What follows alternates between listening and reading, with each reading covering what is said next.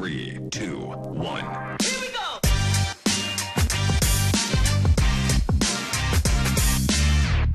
Bună ziua și bine v-am regăsit la Brain It Forward podcast. Azi continuăm seria de conversații și dezbateri, discuții despre ESG. Alături de mine sunt Iuliana Tiba și Flavia Popa de la BRD Grup Societe General. Flavia este secretar general al BRD din 2012 și din acest rol coordonează arii diverse precum comunicare, antifraudă, guvernanță corporativă, în care includem, bineînțeles, și zona de ESG iar Iuliana este responsabilă în cadrul BRD cu evaluarea riscurilor de mediu și sociale, precum și de finanțarea sustenabilă. Deci două doamne cu care putem să vorbim deschis despre ESG, să le întrebăm toate dilemele noastre. Flavia și Iuliana, vă mulțumesc că sunteți azi alături de noi și că ați acceptat să brain it forward cu ascultătorii noștri. Ana, mulțumim de invitație, dar să nu aștept să-ți dăm toate răspunsurile la toate dilemele voastre, că nu le avem. Și eu mulțumesc pentru invitație. Încercăm apa cu degetul, ce să facem? Încercăm acum să aflăm cât mai multe de la profesioniști. Este un domeniu atât de vast și atât de la început, cu atâtea provocări, încât uh, orice răspuns este binevenit în context. Cumva lumea businessului s-a familiarizat cu ESG-ul de câțiva ani, îl auzim în bordurile companiilor, dar 2020 uh, și pandemia și toată nebunia din ultimii doi ani l-a propulsat cumva și acum este deja un element uh, mandatory. Pandemia a avut acest efect de a transforma zonele gri în alb și negru și noi, la nivel de indivizi, dăm mai multă atenție familiei, sănătății, despre care știam cumva că sunt importante, dar acum le-am prioritizat. Așa și cu ESG-ul și practic ajung la prima întrebare. Credeți că este un trend susținut de experiența ultimilor uh, doi ani sau ESG este aici cu noi să rămână pentru următorii, să spunem, cel puțin 10 ani? Da, discuția asta despre uh, trend sau nu, îmi place unor să zic că a deschis-o Platon sau uh, habar n-am Machiavelli la un moment dat, că și băieții ăștia la vremea aia descriau uh, angoasele existențiale, ce ar presupune să creștem demografic, uh, povesteau despre foamete, despre boli, despre războaie, despre ce, ce impact ar, ar uh, avea asta asupra noastră. Sigur că nu i-aș considera profeții ăștia eco-apocaliptici, dar cu toate astea, discuția asta e de multă vreme, asta încerc să spun. Pe de altă parte, până de curând am privit-o totuși așa, ca o modă, sustenabilitatea ca o modă. Numai că vocile care erau la un moment dat acuzate de paranoia au început acum să fie considerate cumva profetice, pentru că din 2020 nu mai vorbim de, de încălzire globală, vorbim de criză climatică și asta e pe cifre și pe studii și din 2021 nu mai vorbim nici, cred, de, crimă, de criză climatică. Am putea să o ducem ușor, fără să sune panicard, într-o catastrofă climatică. Dar dincolo de toate astea, ca mamă, ca om care uh, se uită la copiii ei ca la ochii din cap, uh, e foarte, foarte important azi să, să ne gândim la, la viitorul lor și studiile ne arată că generațiile mai tinere uh, sunt din ce în ce mai motivate să schimbe comportamentul, să devină responsabil cu mediul uh, și toți studiile, în schimb, ne arată că aproape jumătate din tineri între, între 15 și 25 uh, de ani uh, suferă de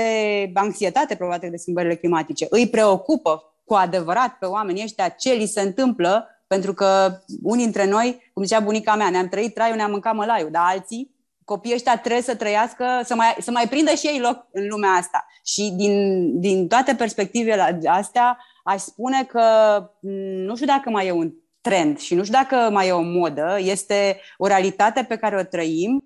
O companie din de nota 10 din nou și mă opresc, fără doar și poate, își va găsi acele obiective numai după ce s-a uitat la stakeholderii ei.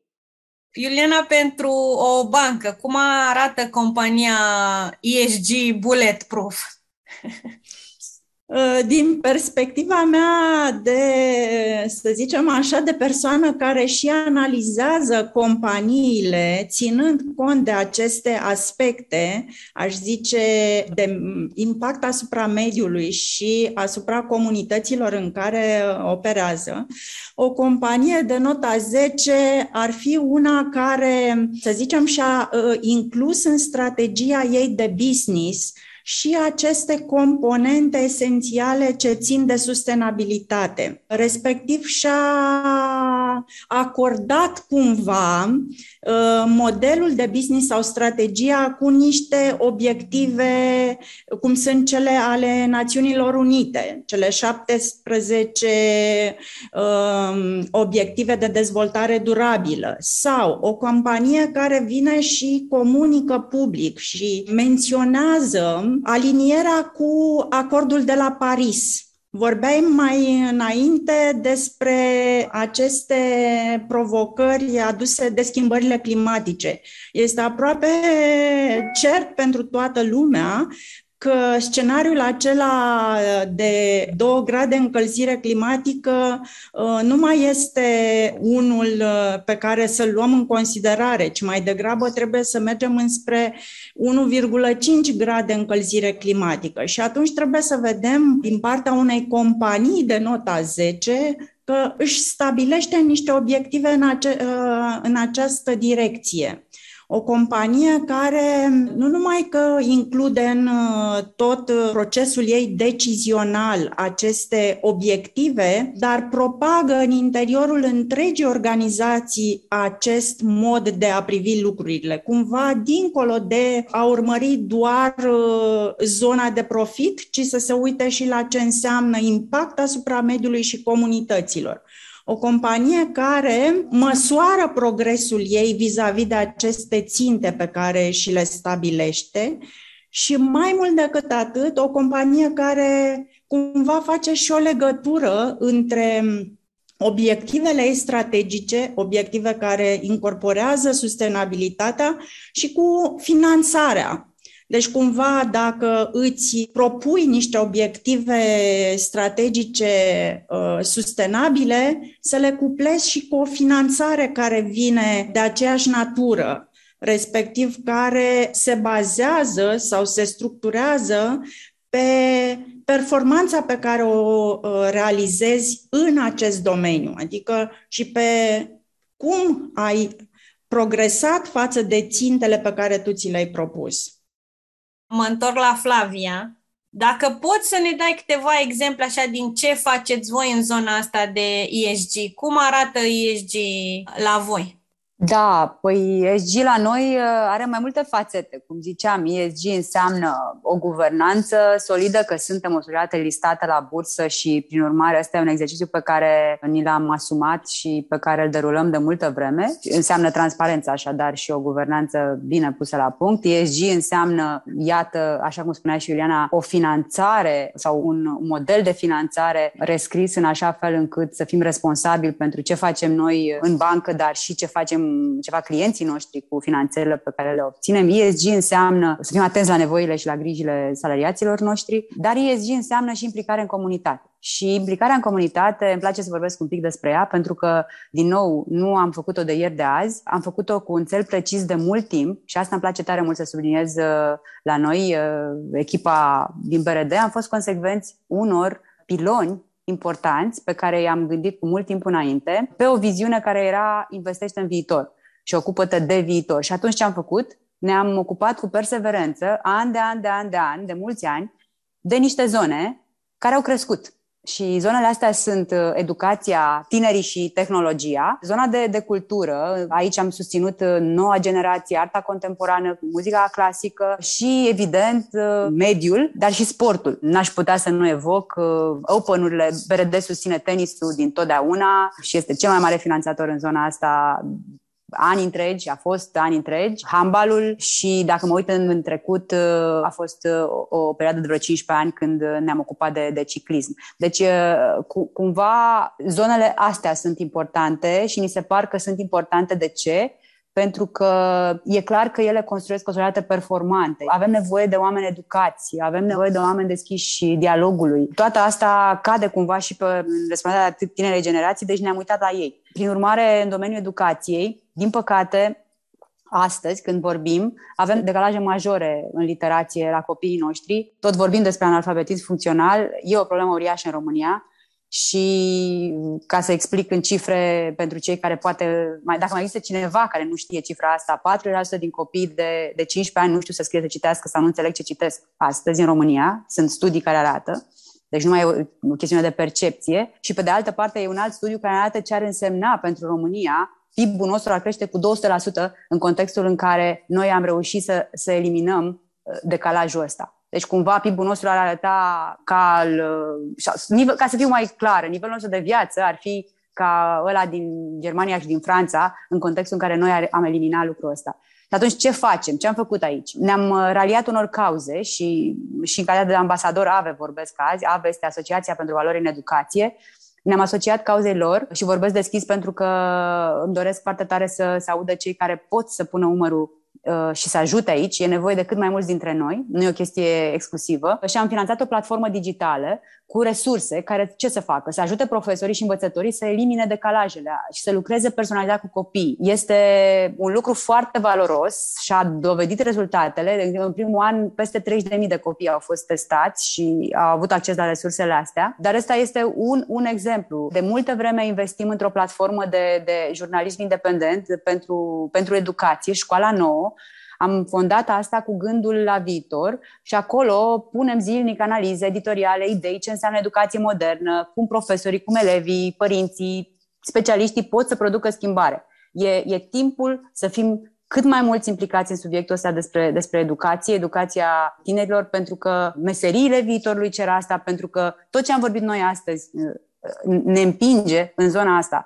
Avem nevoie să ne educăm tinerii, ca de altfel, cum de altfel avem nevoie să ne educăm permanent pe noi înșine. Aș mai puncta un singur lucru, ca să nu monopolizez discuția, dar mi-e foarte drag proiectul. E un proiect pe care l-am inițiat acum 5 ani, împreună cu Nație prin Educație și a, a creat multă, multă valoare. 5 ani mai târziu, uh, uitându-ne în, în România, avem uh, probabil o investiție de, care depășește un milion de euro și în același timp avem un fenomen. Avem peste 5.000 de elevi care participă în fiecare an la competiții de robotică în România echipele noastre câștigă marile competiții în străinătate, adică tot ce uh, propulsează mai bun competiția din țară, duce în afară echipe de valoare care spulberă orice fel de alte echipe, dar nu e despre spulberat și învins, e despre, e despre ce Uh, bucurie și ce dezvoltare a produs tinerilor din România un, un, un astfel de proiect. Dacă acum 5-6 ani robotica poate nu era un domeniu, uh, nu, era, nu, nu poate, era cu siguranță, nu era un domeniu care să fie predat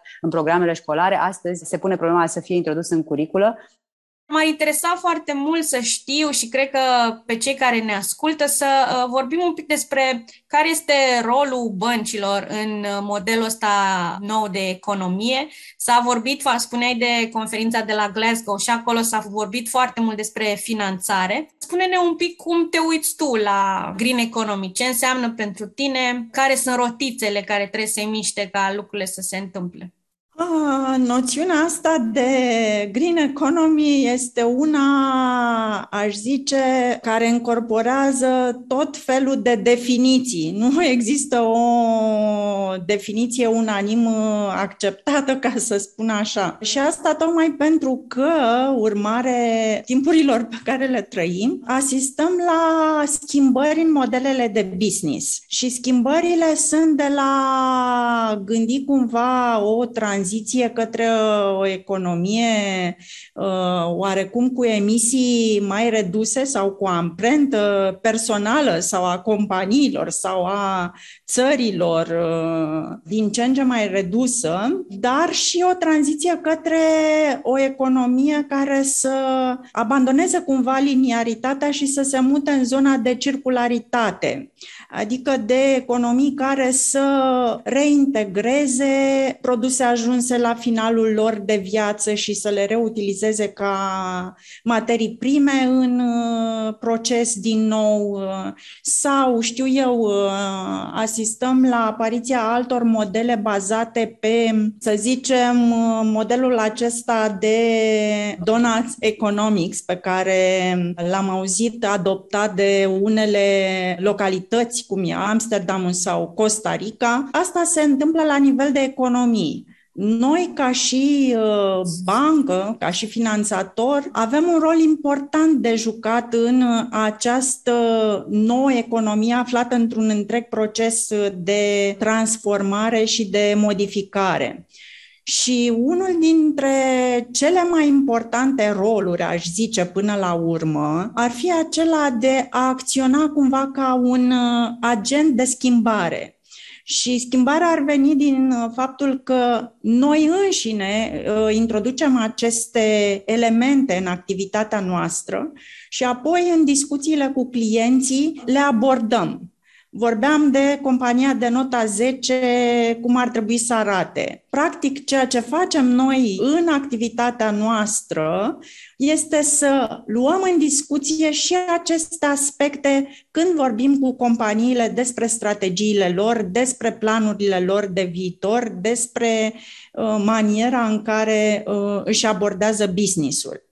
Și din acest dialog, care incorporează și elemente de acest tip, de natură ESG, normal că tragem niște concluzii vis-a-vis de ceea ce înseamnă risc, dar putem împreună să creionăm și niște produse de finanțare dedicate care să puncteze sau să incentiveze performanța, cum ziceam, în materie de sustenabilitate. Și există produse care au început să fie practicate și pe piața noastră, iar noi uh, ne mândrim să fim unii dintre promotorii acestor produse, care să uh, ia în calcul și aceste aspecte. Încă o dată, nu numai atunci când analizăm riscul, dar și atunci când îi cerem companiei să arate transparență pe ceea ce a realizat în strategia ei de sustenabilitate și prin factori măsurabili.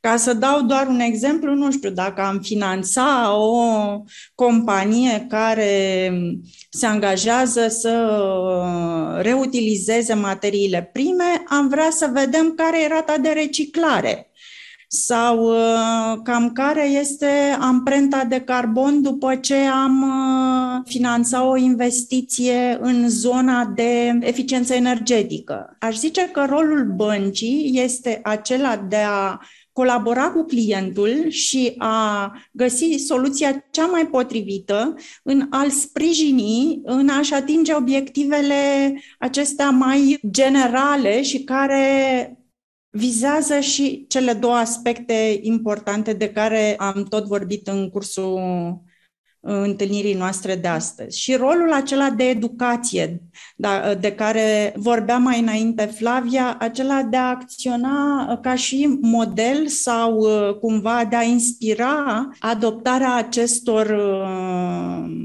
comportamente care iau în calcul uh, și aspectele de impact în societate și asupra mediului. Mi se pare foarte interesant ce, ce spui. Zilele trecute am asistat la o prezentare a celor de la CNA, A, cum spun eu, și am rămas foarte surprinsă să aflu că ei reciclează hainele. Mai mult decât atât, au o întreagă structură prin care desfac fermoarele, deci au oameni care desfac fermoarele și le reutilizează în hainele noi. Mi s-a părut fantastic.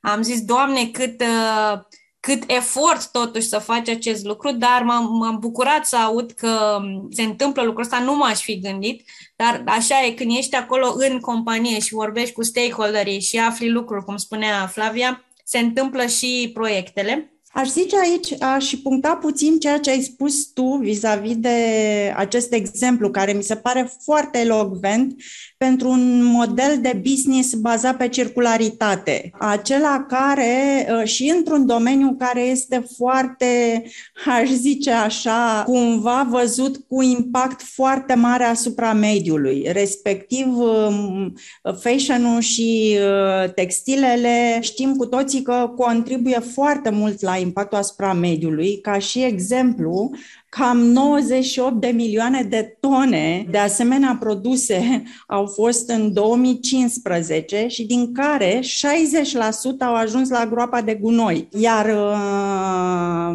faptul că Uh, din ce în ce mai mult vedem că producătorii încep să se gândească la cum să extindă durata de viață sau cum să reintroducă la final aceste materiale din nou în circuitul economic, mi se pare că se înscrie în această tendință care aduce nu numai provocare, dar și oportunitate. Adică, practic, să pui valoare pe waste, o să înlocuiască ESG-ul performanța financiară, o să ne uităm la ESG și zicem ăsta este.